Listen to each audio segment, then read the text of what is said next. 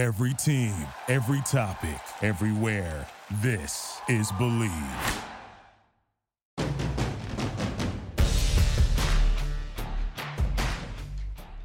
In the gun, episode number 110 here of your new favorite WVU football podcast. I am Wesley Uhler with the best teammates in the business.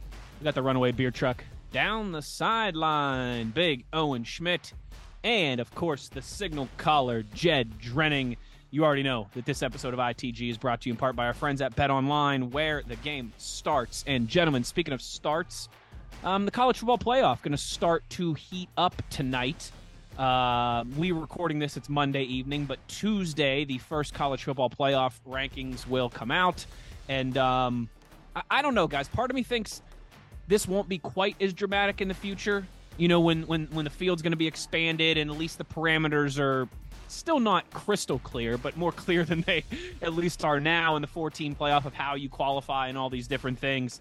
Um, but this year is shaping up to be a. Re- I mean, you could have a lot of one-loss teams. There's going to be a lot of uh, uh, debate here. You know, who's got uh, Oklahoma or Texas? Well, Oklahoma beat Texas head-to-head. Well, Texas has the better loss because it's to Oklahoma.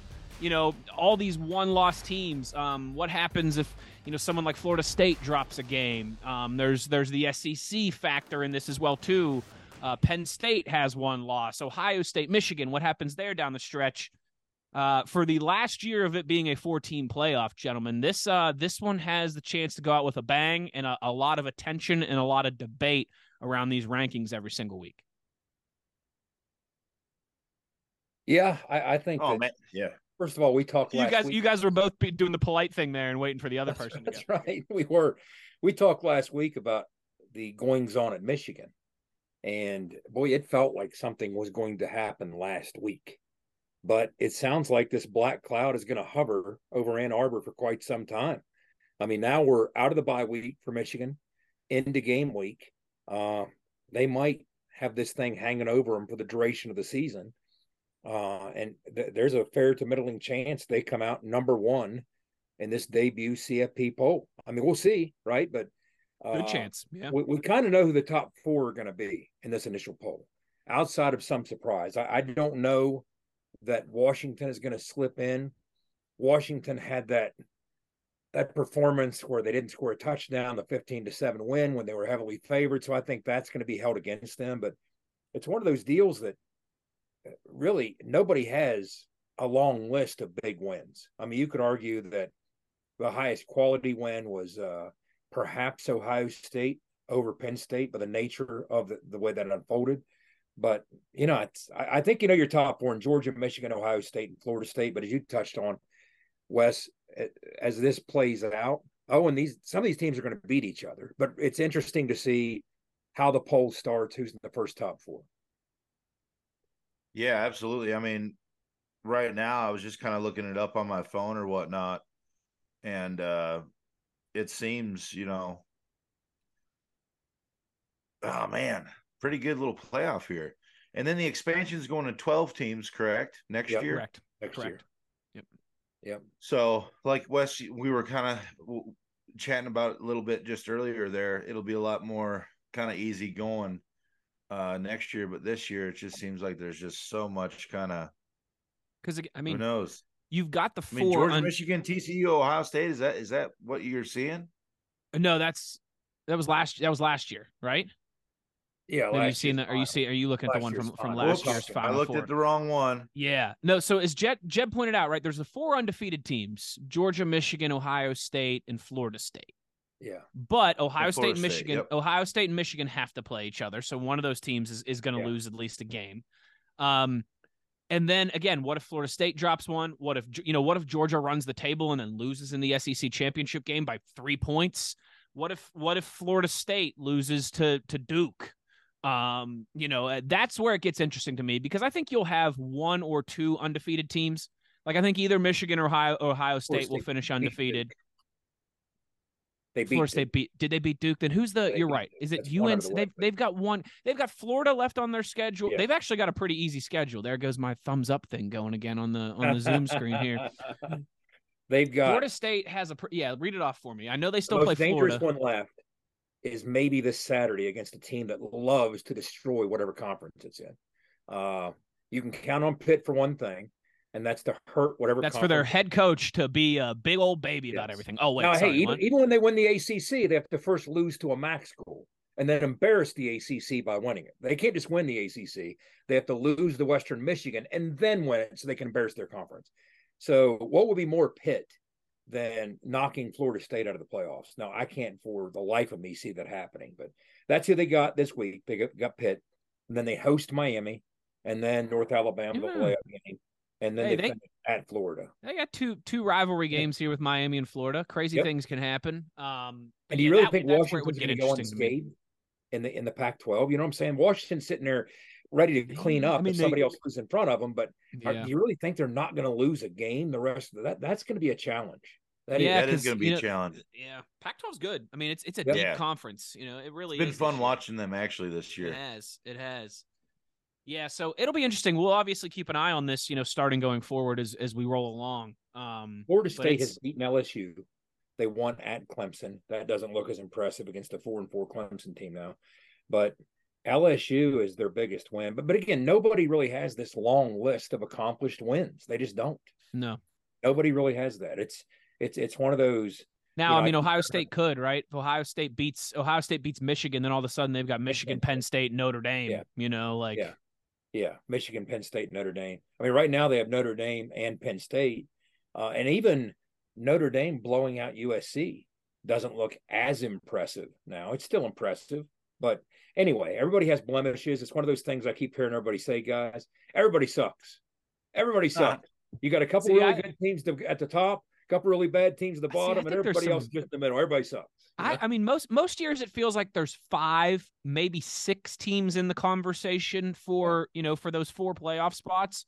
This year, I feel like you could argue eight different teams, maybe nine different teams. So I'm excited to watch it play out down the stretch. I am, particularly Wes, if say it's more even that way now, because usually I feel like there's always those kind of programs that blow everybody out, like you were saying. I don't know. Is is it yeah, getting like Georgia, more even? Georgia, Georgia was kind of a shoe in, you know, the last couple years, but I don't think it would shock anybody if they, you know, they they're undefeated and they're great, but and excuse me, their lofty standards, of course, that they've set for the last two years, they're 29 and one with two national champion, right? Or you, 30, 30 something and one with two national championships, but it doesn't feel like there's that inevitable, you know, force that's like the last two years. It kind of, Georgia kind of felt inevitable. I don't know if they feel that way this year. Well, and, and you know, in Michigan, not anymore with everything going schedule. on with them. And this is the weakest schedule Georgia's had. I mean, shame on them if yeah. they don't go unblemished, right? Right. But, you know, right. When you look at the one loss teams that are going to be part of the conversation, here they are. There's not a lot. Oregon at seven and one. These teams are all seven and one. Oregon, Texas, Bama, Penn State, Oklahoma, and then you're down to Ole Miss, which has quietly climbed to seven and one. So, and again, those teams are going to suffer more losses. Most of those teams, but the truth of this is, is Missouri still seven and one? Missouri's still seven and one. They play Georgia this weekend. So so's Louisville. But you see what I'm saying? I don't know just the strength two, of schedule. Yeah, I, well, I just damn it, Air Force is getting in, baby. Air Force, dog, come on. I'd go for it. I would go for it. They'd be in line. They'd be in line for it if it was next year, right? This year is too, the portal. Oh hell year yeah! Too, you're too early, boys. Sorry about it. This is the portal. This is NIL. The biggest point we can make: this parity, even at the top. I mean, did you live? Did you think you lived to see a day where Alabama has one of the worst offensive lines in the SEC? No. This is the era of the portal and the era of NIL. Yeah. You can't harvest all the talent anymore. You can get Not a lot of Nick it, Saban most of it, sure. But they're still good. I feel like not. when I see Nick's press conferences too, you can you can like kind of sense his frustration with. Oh, he's a little cantankerous old boy, dude. He is a salty dog, which I understand, but I mean, I get it. I mean, you're used to being that guy, and now it's like you know, who's, you know, you know, who's the worst with that big O is Dabo. I yeah. mean, Dabo, Dabo oh, just he re, he refuses to embrace this new era of college he football, and he yeah, he openly right. hates the portal, and we're not going to do that, and we're still going to recruit and develop kids, and hey, good luck. Eh, haven't quite haven't quite been the same that you were a few years ago. Alabama has allowed the most sacks in the entire SEC at 35, And then if you're to go keep talking, I'm going to look nationally That's where crazy. that them. It's like That's Alabama's giving up Alabama's giving up more sacks than Vanderbilt. Yes, That's they are 128th in the country in sacks allowed. You're you're lying. Quit lying. Alabama is 128th in the Wow. country in sacks allowed. If you, You got look me at standing in the USC, backfield. Jeez. Why do you think they made such a hard Huh. push for uh, Zach Frazier in the offseason? Well, there Sacks you go. allowed. Uh, here we go. I'll give you the numbers. Sacks allowed. Alabama Vanderbilt has allowed 19. Alabama has allowed 35. Can Can you imagine if Zach would have went to Alabama? You imagine? One, we'd be one, we'd be in a lot of trouble right now. Yeah. Two, I wouldn't be able to go to the combine in Indianapolis in February and tell everybody how great Zach Frazier is. So Georgia has allowed six sacks. it's quite a discrepancy. Anyway, I, you That's never thought you'd see that out of an Alabama offensive line. I mean, what's Do you think great- eventually? Here's my thing. I still think you need to still develop some. uh, It's got to be, what is it, 60 40 NIL development? You know, I mean, you're going to have to that's the still, goal. huh? Maybe even I 70 think most maybe people even say 70, something 30, like yeah. that is the goal. You know what I mean? Yeah. 70 30, whatever. It's crazy. Mhm. It's crazy. Well, gentlemen, the goal of this past week as we transition here was to beat UCF. And mission accomplished. 41 to 28. The Mountaineers go down to Orlando and get her done on the road. Uh, a hell of a performance by Garrett Greene. A hell of a opportunistic uh, afternoon for our defense and and four turnovers. Um, gentlemen, it it's funny, you know, I did that quick little 15 minute or so instant reaction episode on Saturday because I, you know, I'd had a couple cold ones and I was fired up and I just I couldn't wait. I, couldn't, I can't wait a few days to talk about the win. I got to do it now. Um, I liked it. That was Thank great. you. I appreciate that. Thank you. Yeah, we'll have to do that more often. real fast. Yeah, it's it's it's up on our on our our our uh, YouTube page and wherever you get your podcasts. It's episode 109, the episode before this. It was just me, happy, couple beers, 15 16 minutes after the UCF win on Saturday. Um, I actually had a rare Saturday where I was at home. Uh, you know, wasn't traveling with the Steelers. I wasn't at the game because it wasn't in Morgantown. Uh, my wife and my mom took the girls to like a trunk or treat Halloween costume thing, so I just had the basement and the TV and the Mountaineers and a couple cold ones. And as soon as it was over, I thought, you know what? I'm going to talk about this for a few minutes. Um, and I, I just, what I said in that was kind of, it felt like our day.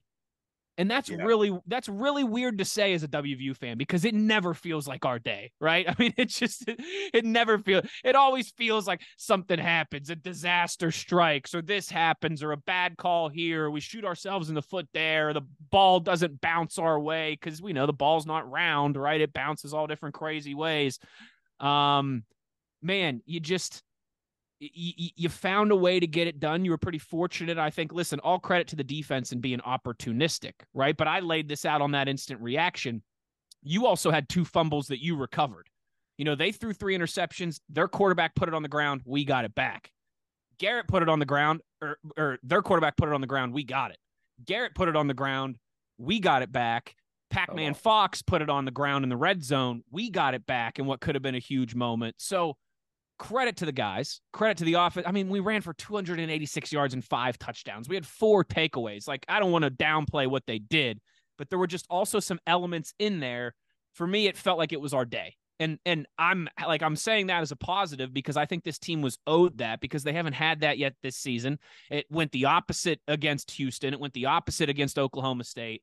Um, so I was I was glad to see the full team performance, and I was glad to see the boys. You know, maybe you still hold on to win if a couple of those bounces don't. You know, maybe Garrett loses that ball uh, and and UCF recovers, and you still end up winning. Maybe Pac-Man Fox, you don't get to jump on that ball. I think it was Tomas Rimac who who who grabbed the fumble, and you still end up winning.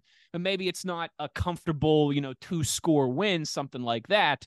Um, but credit to the guys, they came to play. They got a little, you know, a little good juju from the universe as well too, and uh, I think that made for a fun, fun afternoon down in Orlando. Yeah. Looked like a looked like a fun crowd too. Looked like a cool place to go uh play a game. It seemed like it was it was full at least at the beginning to Yeah. halftime, wasn't it, Jed? Yeah, it was a Good, crowd. It was Good amount of good amount of Mountaineers there too. It sounded no. like and looked like. Yeah, I had a lot of people down there had a good time. Um man, there was something that you said to me, Jed. Uh, I'm glad we finally have, or I never thought we were going to have another good running backs coach. Uh, you know, and then obviously you you kind of gave. Can you can you I, I, describe what you mean when you say that? You mean with Jaheim? Yeah. Yeah, I said uh, I didn't think we could find a better running back coach than Chad Scott, but next thing you know, uh, Jaheim White's popping off a 32 yarder and, and watch CJ go uh, because it was almost like that room just needs to push each other, and you Yeah. recognized. Yeah. Welcome he had back, a beautiful bounce read. Well, it wasn't even a, it wasn't even a. I don't even think it was. Maybe it was an inside zone play, Yeah. but he bounced out to the outside and broke a real nice run. Um, for the pistol. he's, you know, from what just all I can say is from what you say. Uh, you know, you know, if he does get, you know, take it a little more serious or whatever he's doing at practice. I mean, some guys are like that. Some guys Yeah. like to just have fun on the practice field or wherever, where you know, what I mean, Yeah. they're not going to be that like always like hard. You know, I'm the hard nosed serious guy or whatever. But um, I, I'm hundred percent with you. I mean, those guys just need to push each other and understand it's going to be a it's going to be a running back by committee deal. Um, everyone's kind of got their own little strengths. I don't think we have one guy who's the Swiss Army knife for all, everything we do.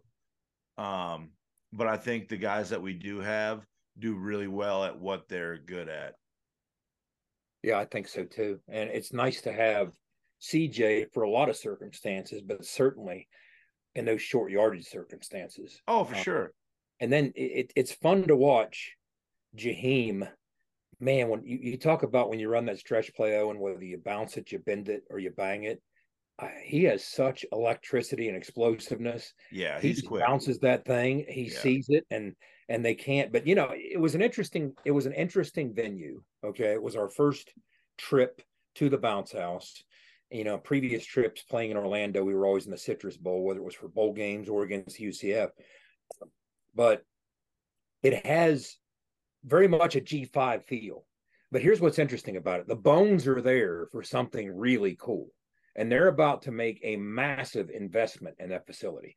And as you're approaching the field, it's kind of neat, guys. It's like there's a village with a bunch of shops that Tony and Dwight and I were, were driving through, approaching the stadium. Uh, it- it's just a neat layout. And they have, unlike when you're sitting in Suncrest, nothing but flat ground to build on. So just take Yeah, trees down. You have all kind of flat surface. You can get creative.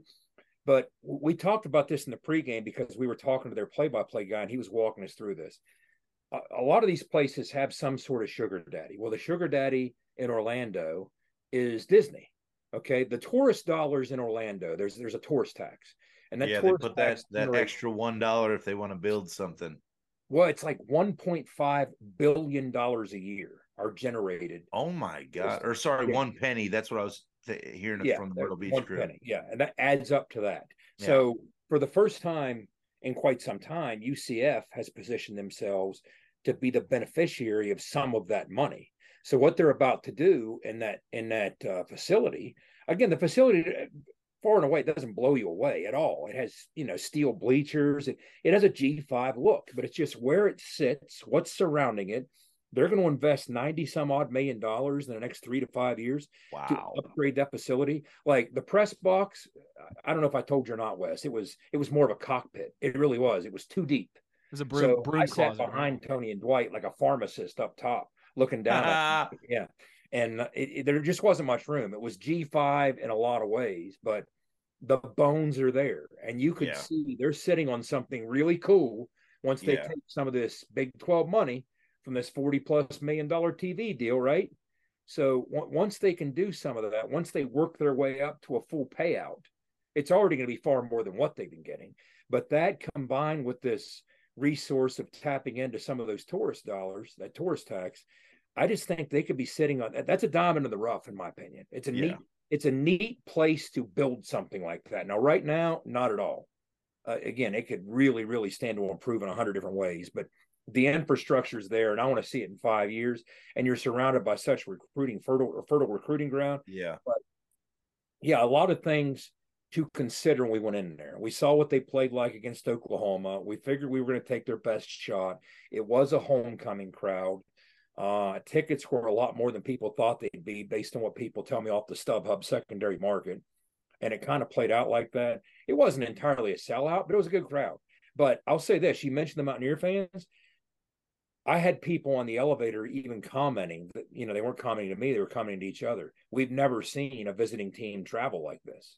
Yeah. Well, part of it's traveling, but part of it's we come out of the woodwork because West Virginians are everywhere, right? But yeah, we turned out and turned out in great numbers. So uh yeah, the, the, the fans made a difference for us, but I think it did all start with the run game. Uh it was fun to get Tomas back, even though it was short lived to have that whole unit in its entirety uh, until we lost Doug. I mean, they those five guys just haven't played together much this year. That's the yeah. nature of the beast when you play with that physical style of football. So, you know, Nick Malone had to pop back in and do some things for us, but we did. Tomas started off. I don't know if you guys could see this or were paying attention to this this level of detail, but he wasn't playing every snap in the first half. And what was happening is where they were being very measured with his snaps. He was rotating in and out because he was coming back from that injury, right?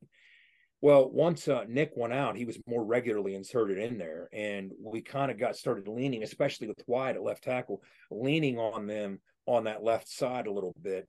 And uh, they had it was interesting the the the construction of that defense, that Central Florida UCF defense.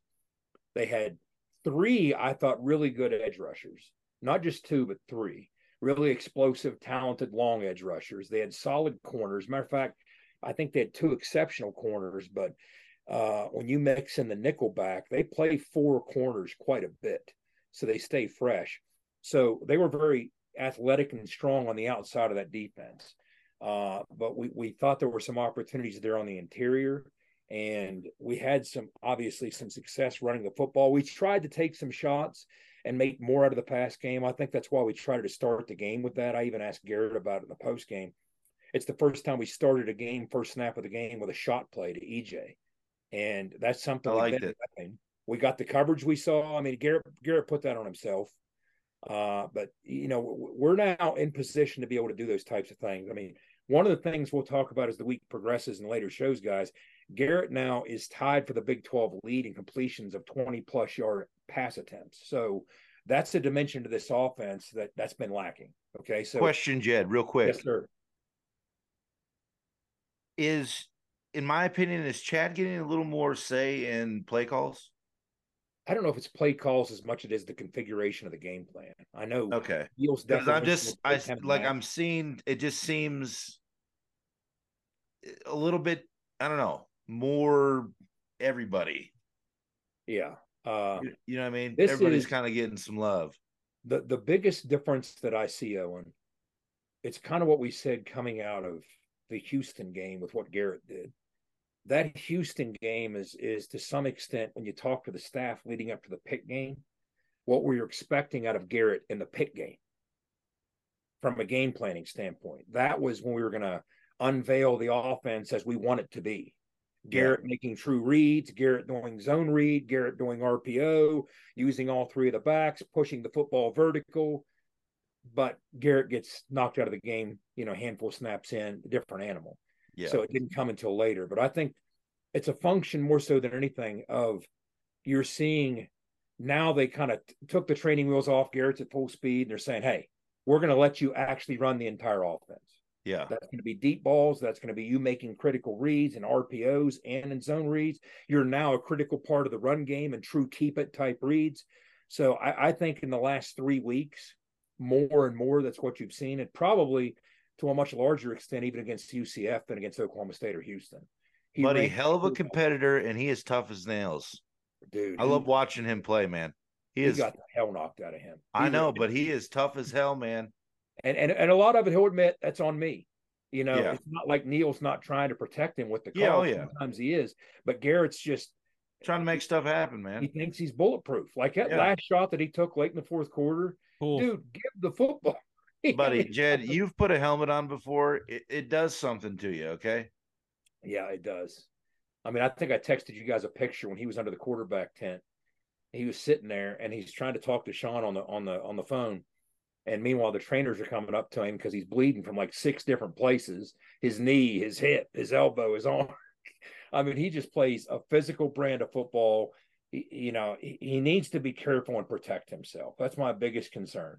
He needs to be smart and judicious with the shots that he takes. Yeah. Protect himself. But when when you talk about on the defensive side of the football, the difference that the turnovers can make. First of all, it's the first time we've had four turnovers or four takeaways since Neal got here. Uh, how much of a difference can that make? Well, they converted, UCF converted 75% on third down.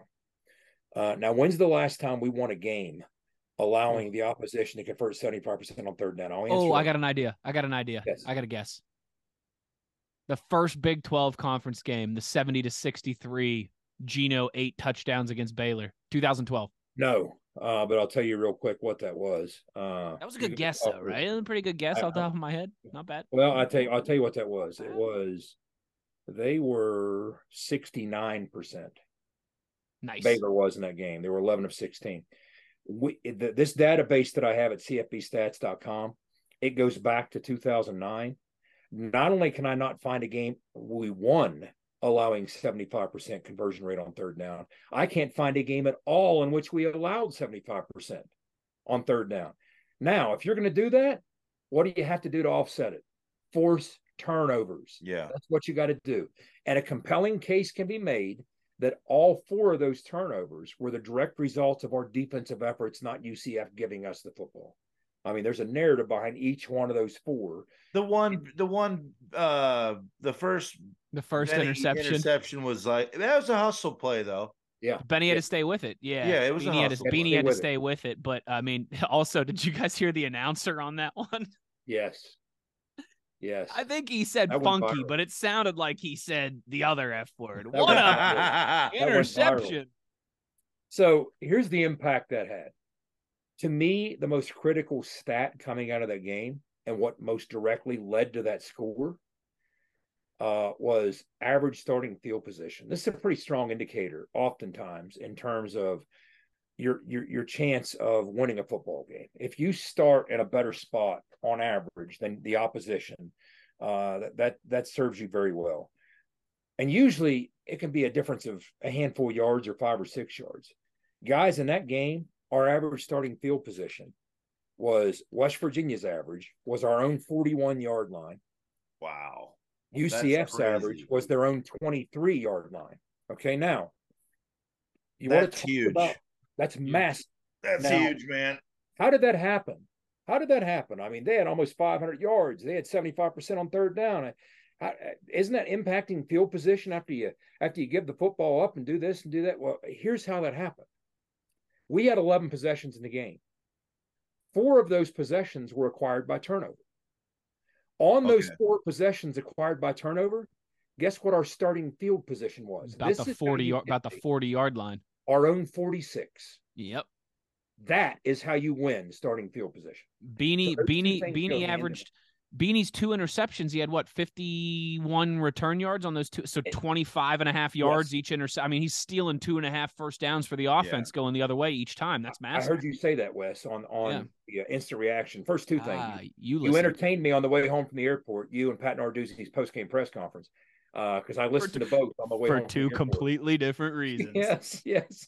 But I'm glad you said that. I, I, put something on Twitter as I was watching game tape uh, yesterday. I noticed something when Beanie picked that football off, the deflected f bomb interception down down by the end zone. Okay? The funky interception. I couldn't help but notice how quickly the defense assembled to build the convoy and up the sidelines for him. Oh man, teams Jared that Bartlett, are good at that, man you had Jared Bartlett, Anthony Wilson, Lee Kpogba. I mean, it was like a punt return unit. It was yeah. incredible. I mean, how quickly that shows you how well drilled and how well coached that circumstance. They've gone through it yeah. in practice so many that's times. reactions. Boom. That's exactly right. I mean, it yeah. was a thing of beauty. Go to my Twitter feed and you'll see I circled the three guys setting up that wall. And that's an extra, like you talked about, Wes, 15, 20 yards right there. That's the hidden yardage that helps you win football games. When you're starting at the at your own 41 yard line on average you don't do that in a football game without defenders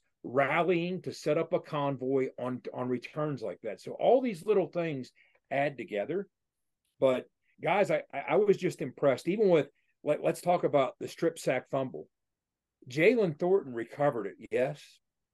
But what was more impressive when you break down the video, Jalen Thornton engaging that guard in that center to allow Lee to be a free runner to Yeah. hit quarterback the way that he did. So Jalen Thornton, first of all, he was a troublemaker up front, occupied both those uh, big daddies, and uh, and then here comes Lee, boom, and he now Jalen becomes the beneficiary of the fumble.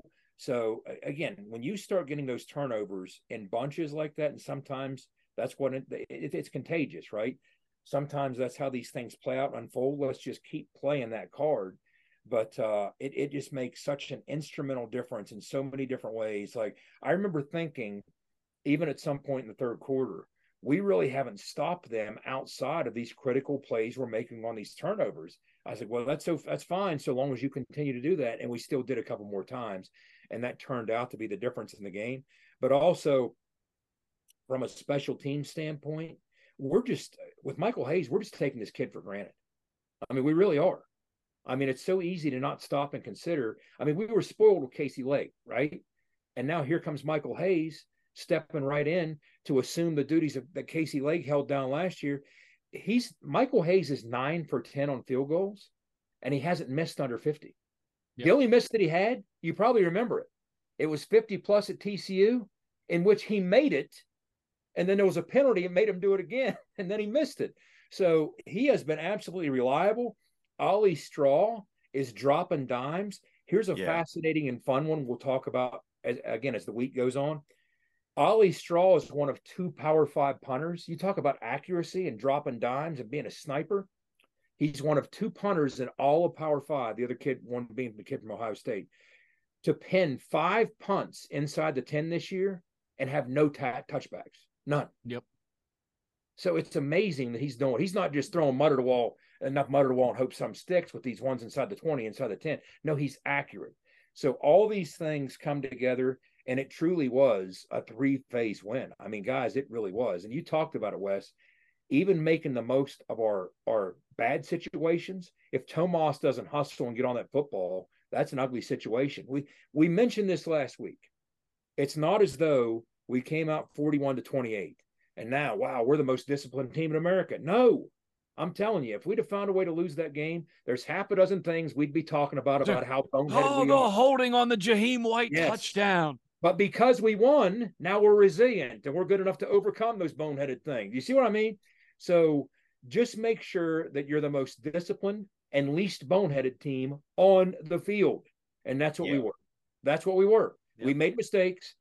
We made timely mistakes, but not as many mistakes, or certainly not as many timely mistakes as UCF made. So it's hard to win. It's even harder to win on the road, irrespective of who you're playing. That was a team, guys, that led the Big 12 in total offense going into the game, led the Big 12 in explosive plays going into the game. They have athletes across the board. They just haven't found a way to get it done for the balance of 60 minutes in one of these league games. They've been troublemakers against K State. They scared them. Against Oklahoma, they scared them. They've been troublemakers at certain times. Uh, obviously, against us, this was a ball game until we separated in the fourth quarter, but just not for the balance of 60 minutes. So great team road win uh, to go down there and take care of business as as seven point underdogs the way we did. Gotta love it. Got that dog back in us. Before we uh, go to break and get to our buddy Big Daddy here, listen, I know Jed, you're old school, even though you know you were a little bit of an of an air raid guy there at Glenville State. I know you're old school. Run and oh, of run and shoot. That's right. Pardon me. Pardon me. Uh, same church, different pew, a little bit. Okay. Um, and Big O, of course, obviously fullback, the last of a dying breed, one of the last iconic fullbacks, if I do say so myself. This will tickle and warm all of our run the dang ball hearts. Okay. 286 yards on the ground on 50 attempts. That's an average of 5.7 yards per carry. And we possess the ball for over 36 minutes. You do that and you're plus three in the turnover margin. You're not going to lose very many football games. In fact, you're going to win most. You're going to win most of them by double digits, like you did on Saturday. Fourth in the country in time of possession now. In other words, here's what's amazing, Wes. The style of football that we're playing,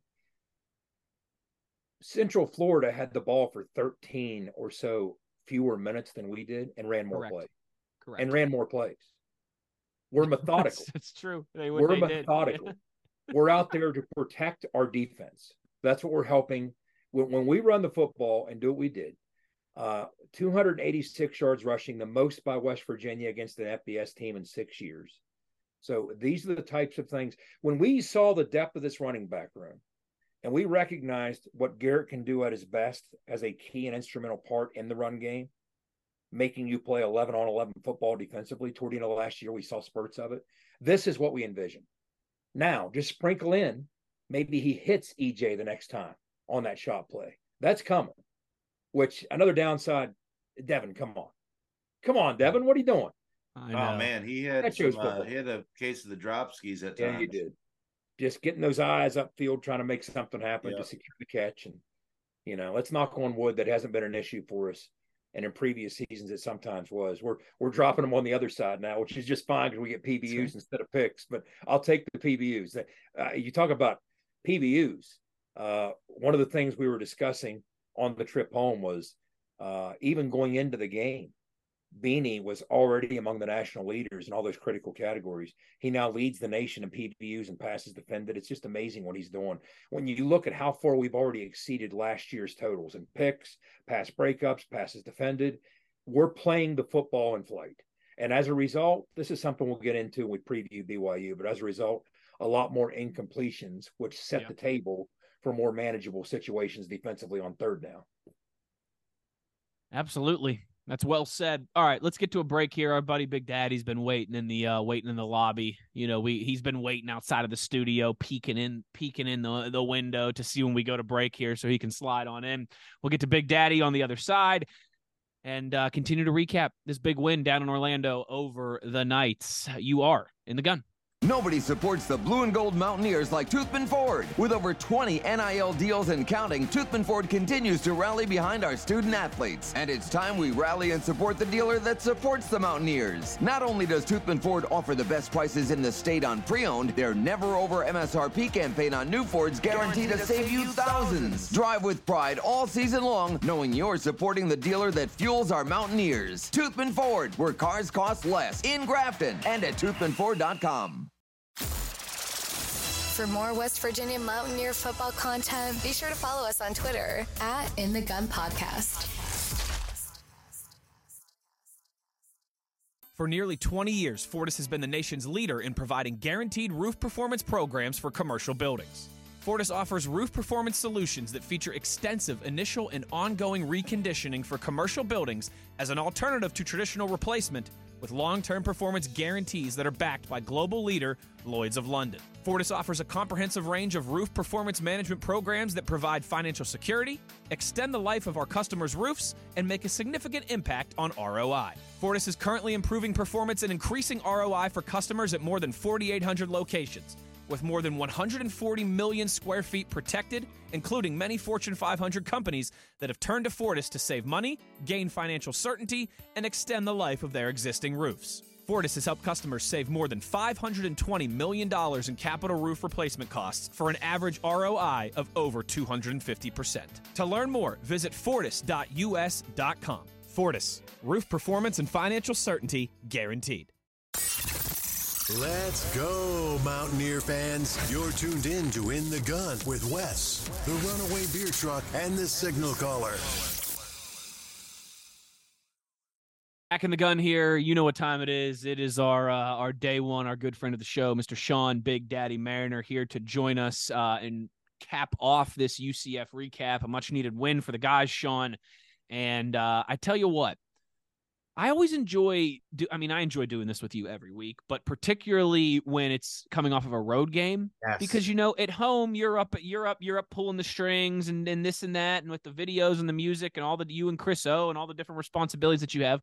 But on the road, I see you on television three dozen oh, times. Oh, In fact, I find myself losing my train of thought while I'm watching a play because I go, "Oh, there's Sean. Oh, there's Sean. Someone CJ celebrating on the sideline. Oh, there's Sean. You yeah. know, uh, uh, Neal. They're showing Neal. Oh, oh, there's Sean walking behind on the sideline. Um, so how was it down there in uh, in Orlando? Nice weather for for late October, I would imagine. Hot. Now listen, when the clouds were out, when it got a little cloudy, it was perfect. There was a light breeze. It was wonderful. That sun came out, and your fat buddy was baking. Thank God for one of the cheerleaders who let me borrow her uh, wipe on sunscreen for my forehead and my cheeks. Like I was begging everybody. I did not pack it because I'm a moron. I had some, Big Daddy. You should have said something. Oh, I was toast, dude. I was so I gave Matt Horn some. Yeah. Yeah. What was the te- what was the temperature? What was the temperature at kick? Was it pushing eighties? 87, 86 was like the high that day. So Holy Well, like like he said, guys, w- when the clouds were out, it didn't Oh, feel. it was- too it was It was hotter in Houston. yeah. Clouds were out in Orlando. I mean, that was yeah, also like the game in three, four weeks ago too, though, right? Yeah. Yeah, and that was night. what what I so I obviously love when we score. It's amazing. I I I go. I love getting reactions from the guys on the sidelines. But then I can feel my phone up, and I know that I've looked like a moron um at some point. So Yeah, it's it's- not great. That's why I never text you. Morgan is always like, "Did you text Sean and tell him you saw him on TV?" I'm like, "Babe, 700 people just saw Sean on TV that are texting him right and it's now." just right? and it, it- here's the thing it, it'd be one thing if it's like i'm filming garrett and then we both turn to the up camera and we're like yeah this is great. No it's always like a side profile. You can see my man jugs my belly's hanging out. I just the look like an idiot because i Holding the look camera, all serious. i look over the my glasses like i'm a 73 year old divorcee trying to figure out how to work this camera for my kids. Like it's brutal. It's brutal. It's never me looking good on camera on the sidelines. Big Daddy, let me ask you something. I, I, I had the headsets on, and even like I had half an ear out. When you were talking to Garrett, and I ended up with you and Garrett, well, Yeah. what were you guys talking about when you said, "Oh, you quarterbacks should do that"? When you told me, so Garrett? so I you know I I try to shoot the play, get the touchdown if I can, but Ross and Andrew our, our video guys normally do a great job, and then I just get to where they're going to come off and follow them and just go, and follow follow follow joy joy joy everything, and at some point.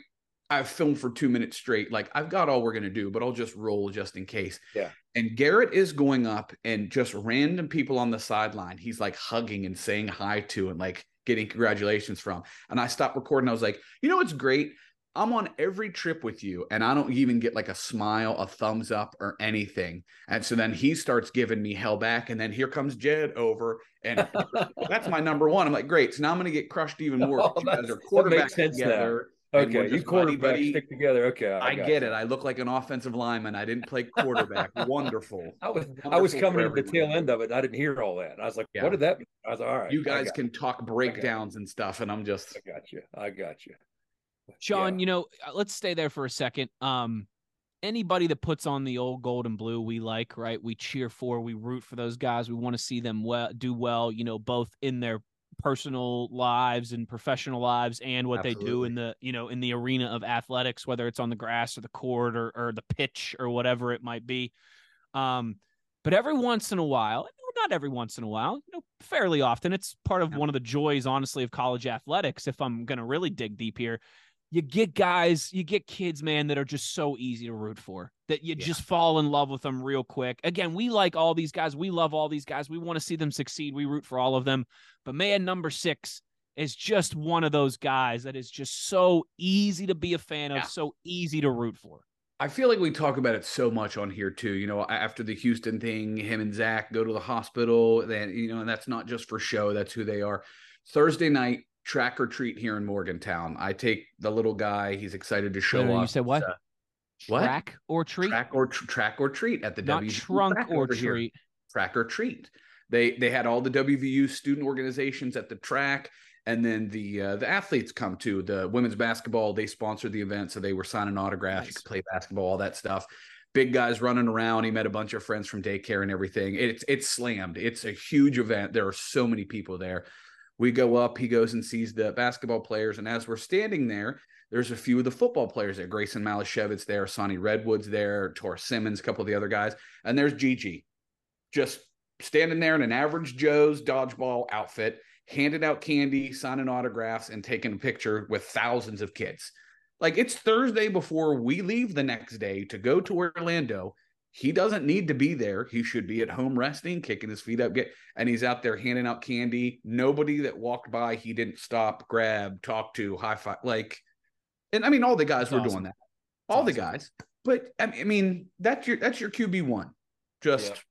out there doing it and not and- complaining, like loving it. And the post game press conference, uh, I don't know if you saw this, but he walks in holding a football, and so he's asked, "What? Who's the football for? Is that the game ball? What's going on with that?" I want it made me think of the sign your grandma made for you.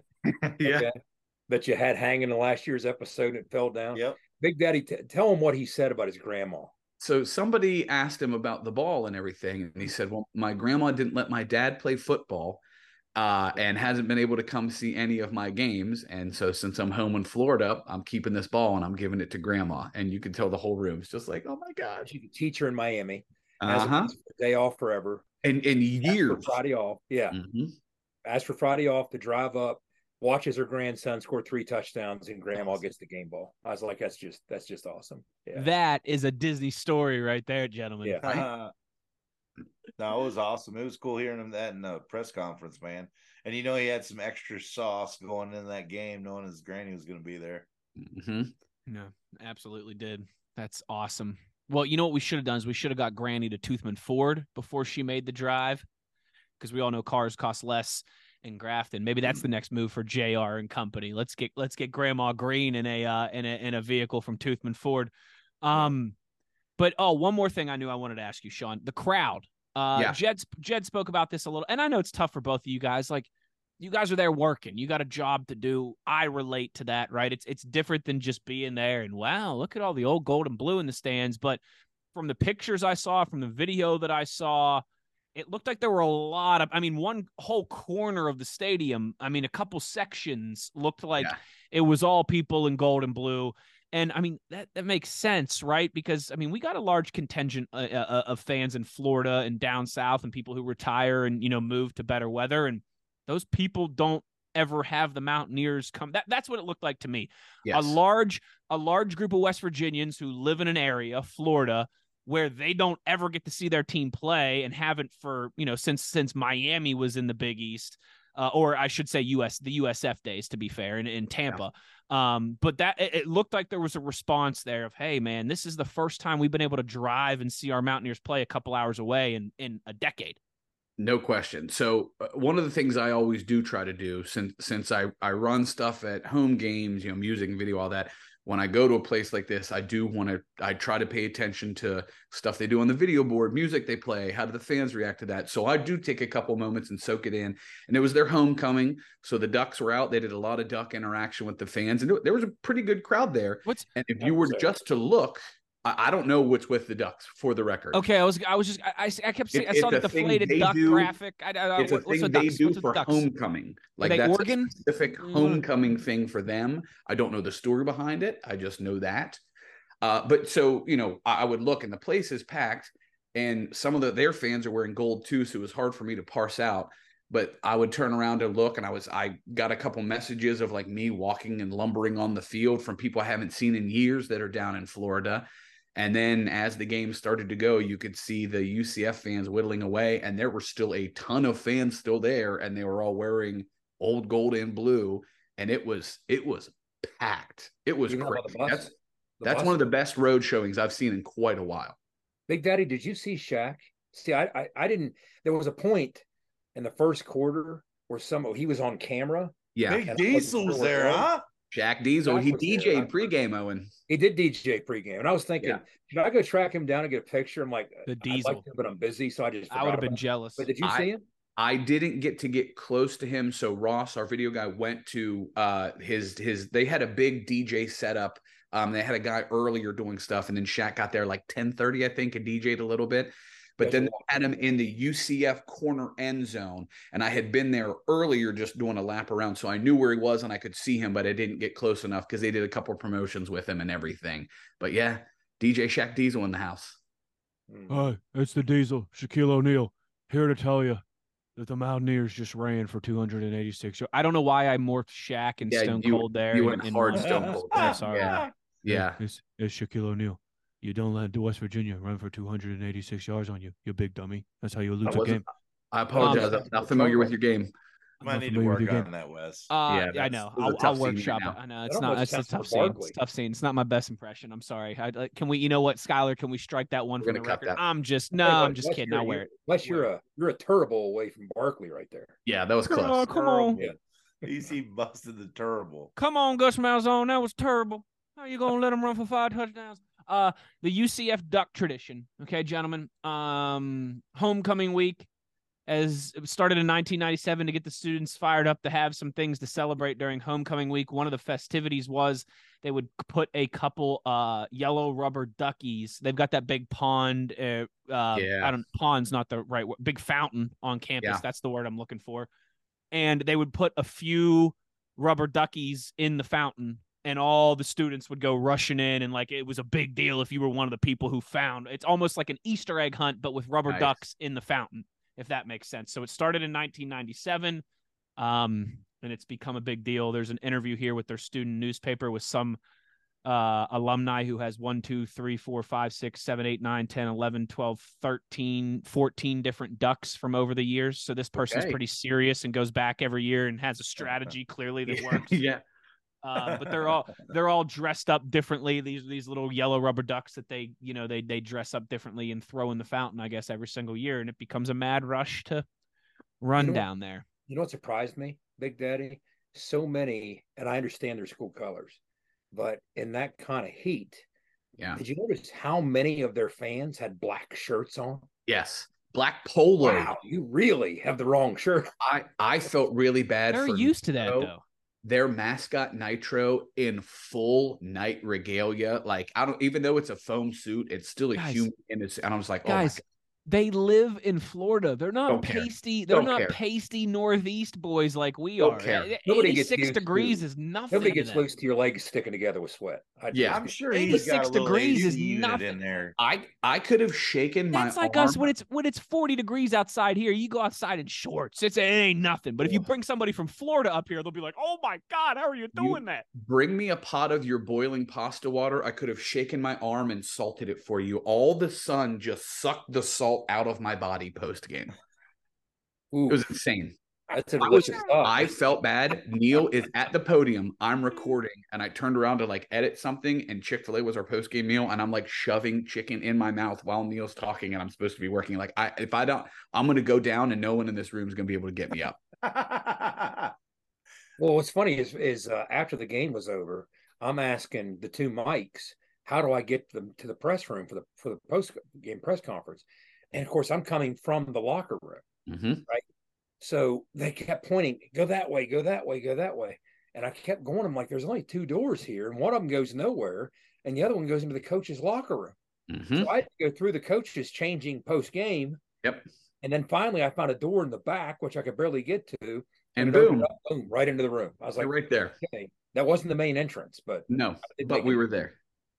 all these places that we- we've never been before. That's the kind of little things we got to learn, right? That's why I get there. We we left the hotel at six thirty in the morning, and your fat buddy was just roaming around the stadium at seven a.m. trying to find the lay of the land so that I didn't get lost and smoked out post game. you know, you, you Wes, you said it earlier. It's funny when we we do these now. This this has ruined me. A because there are people on staff with the team that I did not know listened and who will be like, Oh. like we were, we get back to the airport and they're like, Hey, can't wait to hear you guys Monday. I'm like, Oh no, you got this, you listened. I'm sorry. Um, but then also like as things spreads. happen, I clock them in my head now. I'm like, well, there's a story for everybody to go to. Jed, I don't know if you noticed. I said something to Coach Mike Joseph afterwards. I, he was into the game in a way that I haven't seen him in a while. Like Uh-huh. Cole Taylor caught a pass and tried to like jump stop and keep going. And Mike Joseph's over there like doing moves on the sideline. I'm like, I haven't seen that in a while. And I said it to him post game, and he just smiled and goes, "There's milk or uh, there's smoothies over there. Get one." And I was like, "Oh, that sounds good." And he goes, "That wasn't a recommendation." Like, "Yep, yes, sir. I'm sorry. I made a joke about you, so now I will follow whatever you say." immediately. Well, I have guys on the sideline like the other day, Big Daddy. Somebody was asking me in the second half as we get cranking, hey, did you pick us for rushing offense this week? And I was like, first of all, you watched that? Yep. like, Second of all, I suck at it, so I don't like that you watch. So I, was hoping, I was hoping you didn't see that. And you should know that Owen's picking the rushing offense. I'm not. Yeah, and then you were like, "Yeah, Dum Dum didn't pick us." Yeah, Dum Dum didn't pick us. I I can't say it enough. I I have been a fan all my life. I've been around it all my life. I've picked up some stuff. I'm never gonna know one quarter of what Jed knows. But it's fourth down late in the game. We're still driving, and I just go over to Jed and I just do the tap ear so we can pull it off. And I go, "What do you do here?" And then everything he said, I would just try to go, oh yeah, yeah, yeah, no, yeah, yeah, yeah, because he immediately goes like, well, you could No, run totally. this Yeah, boundary and this and this, but you got to watch out because the backer is going to scrape. I'm like, yeah, backer's de- he's going to scrape. He's definitely going to scrape. Like I, you took it, you said it, and I thought it. So yeah, What were the two plays they ran after we talked? But we we were two for two. I I do have to give you credit. Yes. Well, it's good to know that it's good to know that Jed's better with his in-game predictions than he is with his signal caller of the week. Situational awareness, Jed's still high. Looking ahead, no, thank you, uh, no, thank you. Forget it. I got to be in the moment. oh man, Uh, okay, this he has been fun. some, some fireworks there, dog. This has been fun. I'm sorry, Jed. I'm sorry. I'm sorry. If it makes you feel better, I filled in for Jed on Phil Steele Friday last week, and I laid an absolute goose egg. So in my predictions there, so Jed can get Jed will get his shots back at me when when him and Skylar record with Phil later in the week. I'm setting myself up. I'm getting my I'm laughing now, but Jed's gonna laugh last, which is always Yeah. which is always way more dangerous. That's that last one you just did with the thumbs. That, like Owen said, the fireworks there. That almost Yeah. looked like uh, the Thomas Volunteer Fire Department's fireworks on the Fourth of July. I mean that that went for a while, didn't it, Owen? yeah, it did. Well, uh, no, when you're just when you're just dropping hits here on the program, uh, the fireworks just keep coming. Okay, this has been a lot of fun. We got to wrap this up. We got to get Sean out of here. But Sean, obviously, we'll have our BYU uh, Mhm. preview here later in the week in a couple days. So I'll give my impassioned plea to get a rowdy crowd. I'll give my um you know dissertation on why we should all want blood from Kedon Slovis on Mountaineer Field Saturday night. But since this is the last we'll talk to you this week, I want you to I want you to look into that camera, all right, and I want you to tell everybody why they got to get their butts to Mountaineer Field on Saturday night. everybody in the building still remembers and or has the Kedon Slovis speech from last year saved. That's it. That's all you got to know. He might have changed teams. It might not have to do anything with that team from last year. It still exists. He still said it. He still has to come here. And Big Daddy, it's a good thing we have a villain Yes. because if there's two ends of the spectrum in terms of how easy someone is to dislike, one end of the spectrum is Pat Narduzzi. Which couldn't be the way, easier. The other end of the spectrum, I really don't think I can I can dislike Kalani Sitake. I just I just don't. I don't. I mean, He's too did good you- to do. Did you see what he said today? Yeah, I the- did. the angel on this earth about country roads like sir Yeah, I did i understand you might not know but i love that you love the song i love it Yeah, Yeah. we sing it after wins though, so you should hope Yeah. you don't hear. Yeah, it. he but thanks for He's just a thanks for dude. thanks for speaking it into exist. He is. He is. I, I tell you what too though i am very excited to see the uh the chuck howley um uh, Yes, That's gonna be cool. I got to be a part of the Cowboys. Um, er, did a huge documentary on him, and they brought down um, Doug Huff, a writer from up my parts in Yep, Wheeling. yep. Uh, they brought him down to Morgantown, and me and my two coworkers, one of my bosses, got the pleasure of shooting it for the Cowboys through Zoom, and like hearing those stories and hearing like I knew of him obviously, but that was my dad's generation.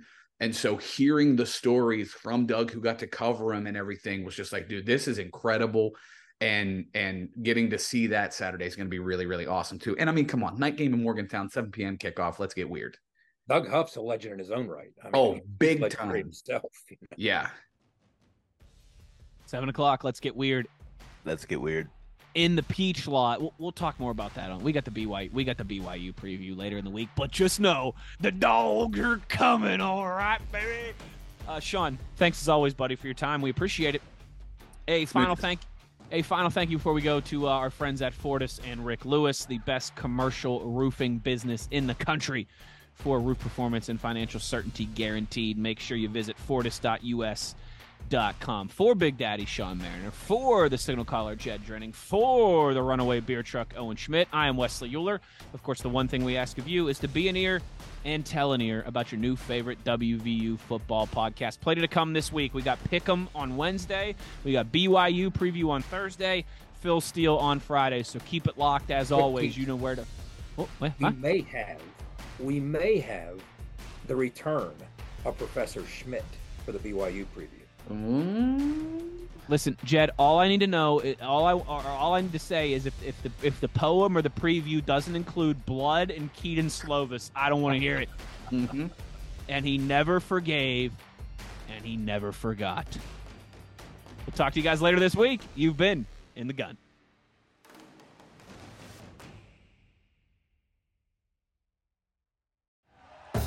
Thank you for listening to Bleav.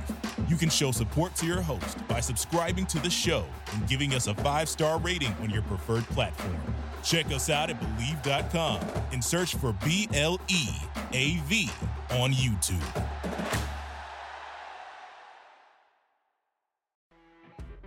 You know, when you're listening to a true crime story that has an unbelievable plot twist that makes you stop in your tracks? That's what our podcast, People Are the Worst, brings you with each episode. I'm Rachel. And I'm Rebecca. We're identical twins who love true crime cases that make you say, didn't see that coming, and we hate the people responsible for them. Listen to People Are the Worst now on Apple, Spotify, or wherever you get your podcasts.